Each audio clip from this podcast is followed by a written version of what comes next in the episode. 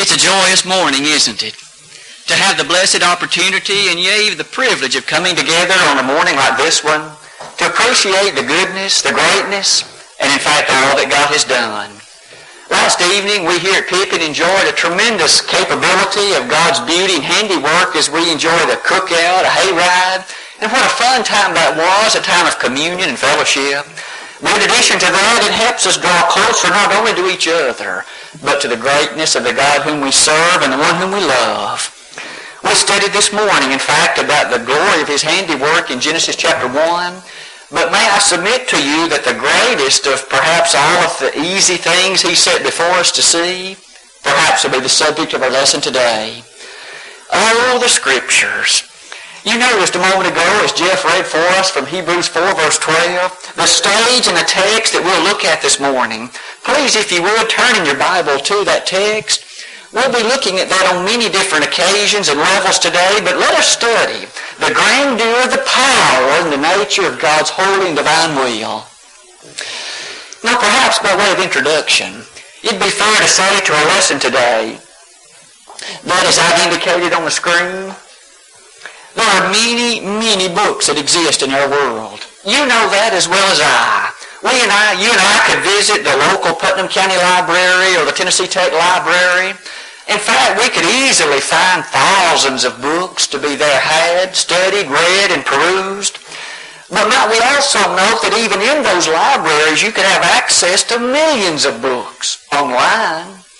If you and I were to venture to the Library of Congress in Washington, D.C., and there to see the buildings that house simply the records of the books that are on hold there, we would find millions, tens and tens of millions of books Needless to say, far more than you and I could read in a lifetime. But isn't it fair to say amongst all those books, some of them make tremendously great claims? In fact, I've listed on the screen to my left a few of them. You may have seen it advertised on TV, the book called Dianetics, supposedly the owner's manual for the human mind. I might submit to you that's a rather tremendous claim on the part of that book, don't you agree? But what about the book by uh, also the book entitled The Da Vinci Code by Ron Brown. That book has made a tremendous stir amongst circles over the last, oh, five to six years, hasn't it? Where in that book supposedly Jesus married Mary Magdalene and supposedly they had a child and supposedly the bloodline of that child still exists today. Supposedly that secret's been kept now for almost 2,000 years. Needless to say, that book claims a great deal. The Book of Mormon does as well. And you could list many others that in fact on occasion will claim to be equal to the Holy Word of God. Might I submit to you though, as you look at any of those books, they are a far cry from God's Word. Oh, the Scriptures. What is it that distinguishes this book from all others? You and I, with the best of our knowledge, could sit and write a book it might relay historical information. It may present thoughtful information on many subjects. But there's still a continental divide between it and this one, and the one that you hold in your lap. What is it that's so special? Does God give us any specific clues and ideas that will help us appreciate it? You and I today could list many things about it, but let's use God's Word and look at the things He has listed. In Hebrews 4, verse number 12, that text that we considered just a moment ago in reading, as you noticed in that reading, for the word of God is quick and powerful and sharper than any two-edged sword, piercing even to the dividing asunder of soul and spirit and of the joints and marrow, and is a discerner of the thoughts and intents of the heart. Now I submit to you there are four characteristics of God's Word worthy of our discussion, and let's look at each one of them in turn. The first one there, the Word of God is quick. What does it mean to be quick? You and I know that perhaps in school, you and I may have been that way. We were fast and agile and able to, in fact, react quickly. But to say that a book is that way seems to certainly say something different than that. To say, in fact, that the Word of God is quick, the original Greek word there translated simply means to be among the living to be not dead. The Word of God is not dead, it is living. But that perhaps begs another question. In what sense is a book living? In what sense is it not dead? May I submit to you, there are many things that one could think about there, but without doubt, the one that seems easily to be stated by the Word of God is this one. It contains principles, thoughts that are applicable to every person of every age, of every time. And in that sense, it's always appropriate and thus active. That is to say, thus living. Consider this with me. Those books that were written 500 years ago, 1,000 years ago, 1,500 years ago, yea, 3,500 years ago. May I submit to you that you and I might pursue those books, but their value would be nothing more than historical. Would you pursue one of those books to learn, for instance, the means by which things would be done in society today? Would it be useful to consult one of those books to find information about the working of a computer or the information related to your car or uh, yeah, even in our modern age how to deal with other matters? Well, the answer is obviously no, isn't it? But consider God's Word. Though this book was written anywhere from 2,000 to 3,500 years ago, depending on the book of the 66 one considers, is it still reasonable to study it, to find out information about today. Oh, absolutely. That's what the word quick means. The Word of God is quick. It's living. It's active. I might submit to you that mankind has often attempted to do something like that. Those founding fathers of our country wrote that Constitution somewhat over 216 years ago now.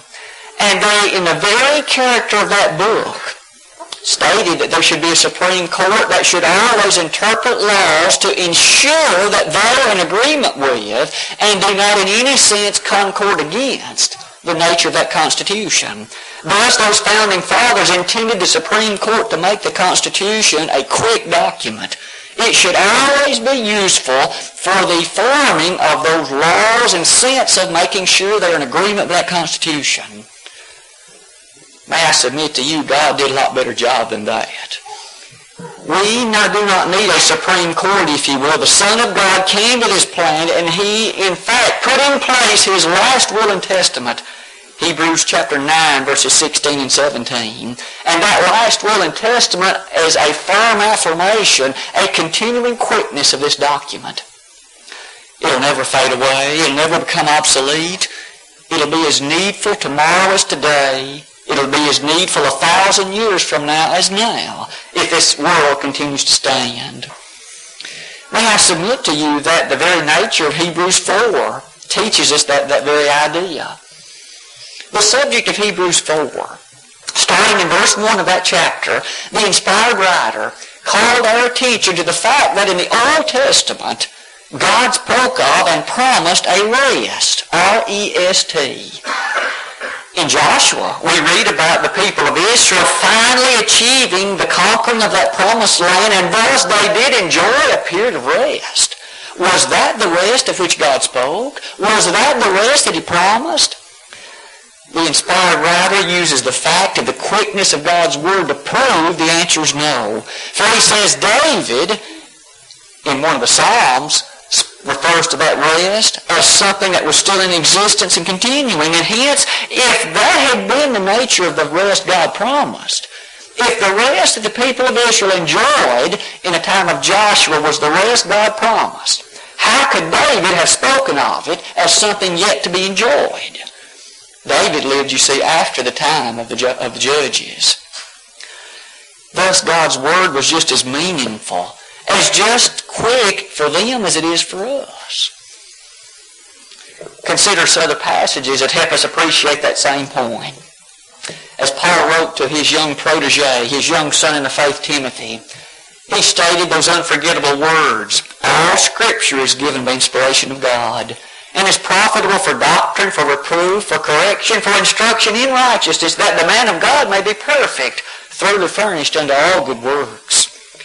Those words in 2 Timothy 3 verses 16 and 17 forever challenge us to understand that God's Word is quick, needful, in the sense of rebuking, encouraging. It's that which is needful to make you and me right or whole in His sight. That very verse challenges us to remember too. Jesus' statement in John 6, verse 63. Didn't the sacred Savior there say, The words that I speak unto you, they are spirit, and they are life. When it comes to quickness, making something alive, we know that spiritually you and I need that or else we'll be lost in a devil's hell. We must not remain separated from God by sin and ungodliness. How do we then come back from spiritual death? The source of life is in my hand, and it's in your hand. We find it here. Jesus said, The words I speak unto you, they are life. This is a living document. More living than anything man could write. For you see, it is as pertinent to any generation, any person in any culture, in any country the Holy Word of God is quick. But the Hebrew writer said something else. He said it's powerful. The Word of God is quick and powerful. Let us consider that point as well.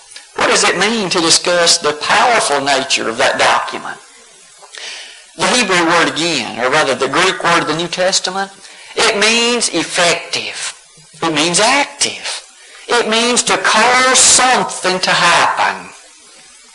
Isn't that amazing? Isn't it interesting to see that meaning applied to the Word of God? God's Word can make things happen.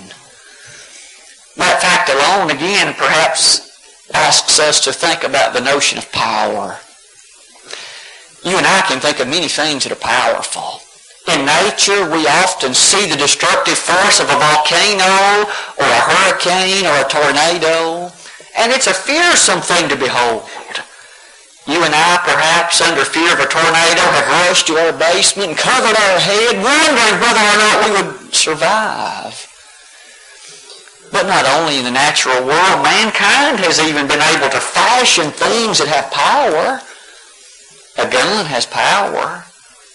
What about earth-moving equipment that men use to build roads and bore tunnels through mountains? That's powerful, but may I submit to you, it holds not a candle to some of the greatest power imaginable. Can any of those things we've just mentioned change fundamentally and basically a person? Can it work on a person's heart and change him to be a different individual than what he formerly was? Nothing can do that that we've mentioned to this point, but God's Word's powerful. May I submit to you that the Word of God can take a person starting from the inside out and change that person into what he was not before. In fact, we as Christians have all been there. We've seen that happen. In Ephesians chapter 4, verses 22 through 25, the inspired writer Paul there expressly contrasts the new man to the old. He says to be fashioned again according to the new man which is created after holiness and righteousness. Paul's contrast is meaningless unless we appreciate the distinction that's made between what God fashions and creates through the agency of His Word and what there was before. A person who obeys the gospel does not merely become wet. That person is transformed by servitude to a new covenant. He is a Christian or she is a Christian. The fact of becoming washed again, remade after the regeneration of the Holy Spirit, Titus 3 verse 5, is no light thing. Isn't God's Word powerful? Can it transform an individual by virtue of the person obeying it to make him or her what he or she was not before? That reminds us of Paul's statement to the Roman brethren in Romans 1. In verse 16 of that chapter, Paul said, I am not ashamed of the gospel of Christ, for it is the power of God unto salvation to everyone that believeth, to the Jew first and also to the Greek. For therein is the righteousness of God revealed from faith to faith, as it is written, the just shall live by faith. Let us reflect on the word power. That was one of the first words in verse 16 I'm not ashamed of the gospel of Christ. It is what? The power of God unto salvation. That word power is the translation of the Greek word dunamis.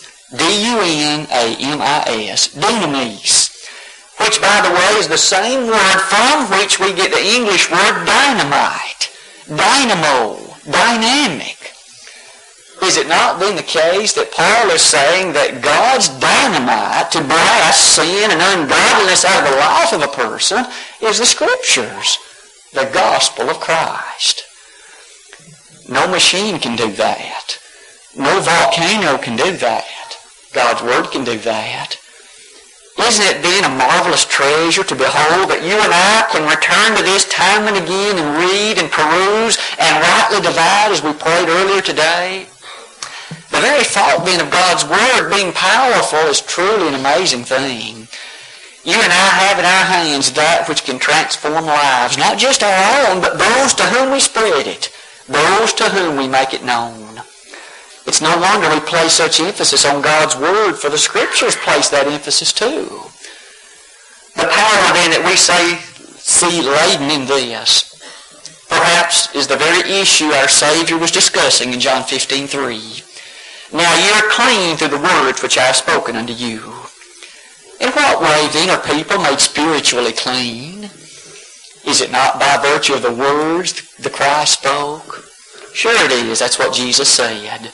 You and I then, if we ever are to be noble, people of character, those of integrity in the sight of heaven, it'll be only by virtue of our obedience to the sacred scriptures.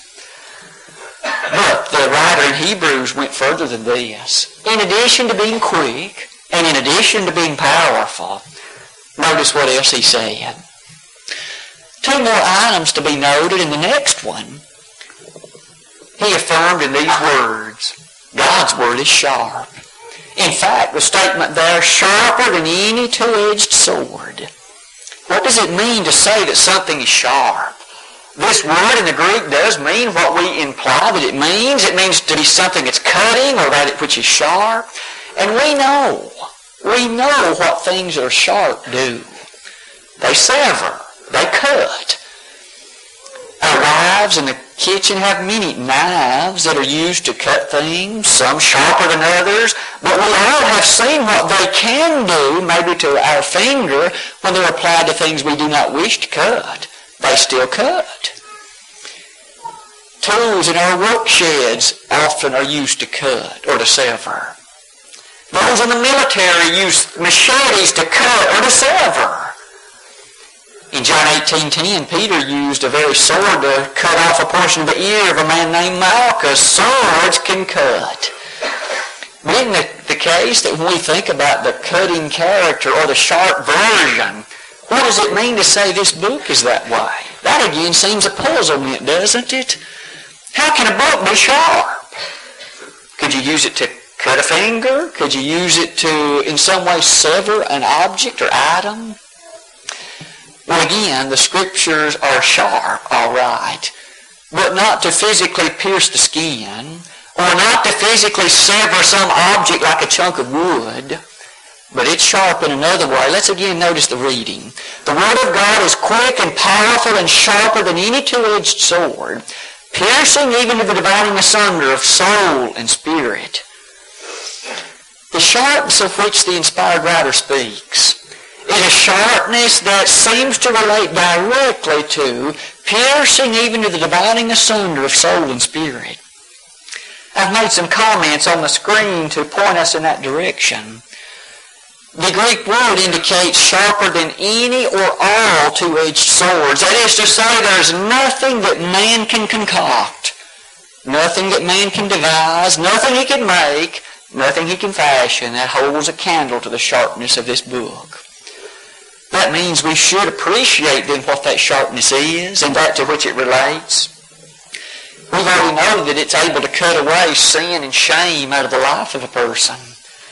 That individual, no matter how shameful his life may have been, no matter how ungodly the ways of his life may have been directed, no matter the degree to which he turned his back upon the God who loved him, if he allows the Word of God to pierce his heart, to find dwelling and resting place there and to put into practice those things of which he reads. Notice the sharpness then that that in his life that was evil and bad's been cut away. cut out better than any surgeon could ever have done it. What did that? The Word of God did it. But not only is the Word of God sharp that way, it is sharp because as it relates to the piercing asunder, that dividing asunder. Think about some of the things revealed to you in the Bible. You and I may know a great deal from experience about the natural world, but what do we know about the spirit world? And what do we know about the constitution of man? In fact, if you and I were to ask the common person on the street, what is the difference between the spirit and soul of a person? Who could answer? I'd submit to you the best doctors Vanderbilt has to offer would struggle to answer that question. But here the Hebrew writer says there is a difference. You see, you can divide between soul and spirit, and what book tells about that? This one. That means this book is sharp enough to even define and distinguish and correlate the difference between the soul and spirit of a man. In 1 Thessalonians 5.23, Paul says human beings are composed of three things. Body, spirit, and soul. Many throughout the ages have questioned there and even taught differently, but God's Word still says there's three components to a person. It's in God's Word, His sharpness reveals that fact. And isn't that wonderful? Isn't that amazing? The more man learns scientifically and the more investigation takes us into experimentation and research, the more we learn that God was right all along even in language written over 2,000 years ago, the sharpness cannot be questioned. The things I've listed on the screen again remind us that sharpness is such that in 2 Corinthians 5 verse 10, Paul says, we must all appear before the judgment seat of Christ, that everyone may receive the things done in his body according to that he hath done, whether it be good or bad. Think about the essence of sharpness described in that passage. What defines good and bad? Is it left to you and me to define it? Is it left to you and I to stand before God at judgment and say, well, in my opinion, that was good? Or in my opinion, that was insufficient or inadequate? Absolutely not. The sharpness of God's Word defines what's good and bad. How many gray areas are there? Spiritually speaking, few if any. You and I live in a world where we're told that most things are gray. It's left to human judgment. Things are relative. Don't believe it for a minute. God's Word is sharp enough to identify what's good and what's not. And you and I can be thankful for that. We don't live in a gray area. We don't serve a gray God. We serve a God who has specifically stated that which pleases Him and that which is His will. That's one of the things a sharp object can do. For after all, you and I, when we wish to cut something, we don't like the cut to be imperfect, do we? When we're cutting a piece of wood to make a piece of furniture, we want the cut to be sharp, for if it's not, things won't nail together well. And imagine how shoddy cabinet work looks when the ends don't join well. Or in the kitchen, when you cut a piece of pie, you don't want it smattered all over the bowl. You want the knife to be sharp and to make a nice, sharp image. God's Word can do that, make the sharpest image possible. But the verse closes by adding one more attribute, one more characteristic, and let's look at it as well. This one is somewhat related to the former, but it's also deserving of an added degree of discussion. Returning to the verse, the Word of God is quick and powerful and sharper than any two-edged sword, piercing even to the dividing asunder of soul and spirit and to the joints and marrow, and is a discerner of the thoughts and intents of the heart. Discerner of the thoughts and intents of the heart? That's worthy of a few moments reflection, don't you agree? For you and I know the limitations that we face. There's not a person among us who can look at another individual and discern what he's thinking, the condition of his heart, apart from the revelation of a being who can discern that heart. I can't by myself. It is an interesting point then to see. In the Greek, that word means discerner of thoughts and intents of the heart. That means able to discern the deliberations, the intents, the motives, the thoughts of a person's heart. we understand so well with regard to God's Word that the power is latent in that way. It is seen, it is visualized in that way. As we recognize that very thought, notice that God's Word discerns. We noted a moment ago, you and I by ourselves can't read somebody else's mind. That's beyond what God has given you and I the capability of doing. But God can. And if He has revealed in His Word a set of constraints, a set of ideas, a set of thoughts that then can be used to judge or to draw conclusions about even the person's heart, that's completely reasonable. Because it's not you and I that do that judging, God does it. He is the heart searcher, Acts 1.24. Search me, O God, and know my heart. Try me and know my thoughts and see if there be any wicked way in me and lead me in way everlasting. Psalm 139 verses 23 and 24.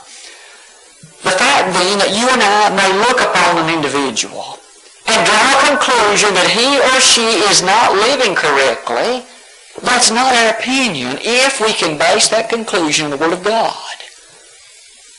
Again, as we noted earlier, didn't Paul say, all Scripture is given by inspiration of God, and what? It's profitable for doctrine. That is to say, teaching. What we teach, what we believe, what we practice. But he went on. It's profitable for doctrine, for reproof. What does reproof mean? That word reproof means to state a matter of correction clear to see then that God has given us by virtue of His Word not only the opportunity but the duty of correcting those that are in error. But again, it isn't by virtue of our opinion. It's books, chapter, and verse. But Paul went on to say, profitable for doctrine, reproof, correction, instruction in righteousness. We then appreciate the fact that when we correct a person in love, using God's Word, that's able to discern the thoughts and intents of the heart. There are various things human beings are capable of that you and I find difficult to directly describe. Things like envy or jealousy. Can you put your finger on things like that? We understand, though, that God can discern those things, and in His Word He reveals them. He even makes their characteristics known. And hence, God's Word can discern them in the lives of individuals like you and me. That's the way we cut out sin and shame, isn't it? That's how God's Word in its sharpness can remove those things that are not appropriate. It is in this very way that the Hebrew writer in the very next chapter challenged his hearers and his readers to apply the very things he just revealed. With me beginning in verse number 12 of Hebrews 5. Beginning in that verse, he says, For when for the time ye ought to be teachers, ye have need that one teach you again, which be the first principles of the oracles of God. And are become such as have need of milk and not of strong meat, for everyone that useth milk is unskillful in the word of righteousness. But then he went on to say, But those that are full age, that is to say, those who have reached maturity, are able to exercise by good and evil the things revealed and made known. And thus the question, what about exercise? Have you and I exercised ourselves? Do we put into practice and discern the things we should by virtue of God's Word? That perhaps is a heavy challenge to all of us, but it's possible. For the Word of God is quick and powerful, sharper than any two-edged sword, able to pierce even to the dividing asunder of soul and spirit and even of the joints and marrow, and is a discerner of the thoughts and intents of the heart. To say these things about God's Word perhaps moves us to Ephesians 4, verses 11 and following. I'd like you to read with me, beginning in verse 11 of that chapter, as we read through verse number 16. Listen to the things that are able to be done by God's Word. We've noted now it's a discerner of the thoughts and intents of the heart. We've noted the things of which it's capable. As we consider this, erring brethren can be brought back to the Lord. Those who perhaps are living in sin and shame can clean up their lives by virtue of obedience. But once that happens, and he gave some apostles and some prophets and some evangelists and some pastors and teachers, for the perfecting of the saints, for the work of the ministry, for the edifying of the body of Christ, till we all come in the unity of the faith and of the knowledge of the Son of God unto a perfect man, unto the measure of the stature of the fullness of Christ. That we henceforth be no more children, tossed to and fro and carried about with every wind of doctrine with the sleight of men, and cunning craftiness whereby they lie in wait to deceive. But speaking the truth in love may grow up unto him in all things which is the head, even Christ, from whom the whole body fitly joined together and compacted by that which every joint supplieth, according to the effectual working in the measure of every part, maketh increase of the body into the edifying of itself in love. Did you notice that he mentioned that by faith these things happen? But notice that faith comes by hearing. And what? Hearing by the Word of God. Romans 10, verse 17. We then see that we must be people of the book. This book is quick. It's powerful. It's sharp. And it's able to discern the thoughts and intents of the heart. As we draw our lesson this morning to its conclusion, may we submit then together and learn yet again some salient points about the nature of God's Word. First of all, the characteristics are truly remarkable. We noted the quickness means it's, it's living. It's alive. It's not a dead letter. It's not something you turn to just for historical value. It's as pertinent today as it ever was. Not only that, this word is powerful. It is God's dynamite to blast sin out of my life and yours. Furthermore, it's sharp. This word is so sharp that it even is able to divide between soul and spirit. The Hebrew writer spoke of it as between joints and marrow. Think about a surgeon trying to do surgery who could not distinguish between joints and marrow. I wouldn't want to be operated on by that man. This book, though, by virtue of God's revelation, is able to divide between the clearest things and things aren't gray. Finally, discernment of the latter part of the verse, discernment of the very things concerning the very body and spirit and soul. All of that helps us realize that the psalmist stated it so well in Psalm 119. Out of the 176 verses in that chapter, many of them relate directly to the character of God's Word. I've listed just a sampling of the verses. Verse 11, Thy word have I hid in mine heart, that I might not sin against thee. We've learned this morning how and how, how and why that occurs because of what God's Word is, sharp and powerful. Notice also in verses 15 and 16, I will meditate in thy precepts and have respect unto thy ways. I will delight myself also in thy word. I will not forget thy law. What a powerful text. As one considers the others I've listed, those verses challenge us, as the psalmist did, to ever remember that the character of God's Word is something we must treasure very deeply. Today, have you obeyed that Word? Have you allowed its sharpness and power to change your life literally? For it will. If you've never allowed it to do that, understand that God didn't send you a dead letter. He didn't send you an ancient, obsolete book. He sent you a book that'll never need an appendix. Never will it need to be updated. That old Jerusalem gospel is needed for every age. Today, if you've never responded in faith to that, let today be the day. This 15th day of October 2006 could be your spiritual birthday, and you'll rejoice forevermore at your obedience to the Lord's gospel.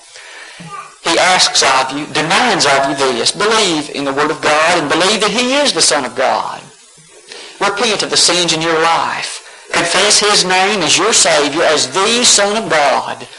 And then be immersed in water, baptized as the word is used in the New Testament, and in that process Christ's blood washes your sins away. Today we could aid you in accomplishing that.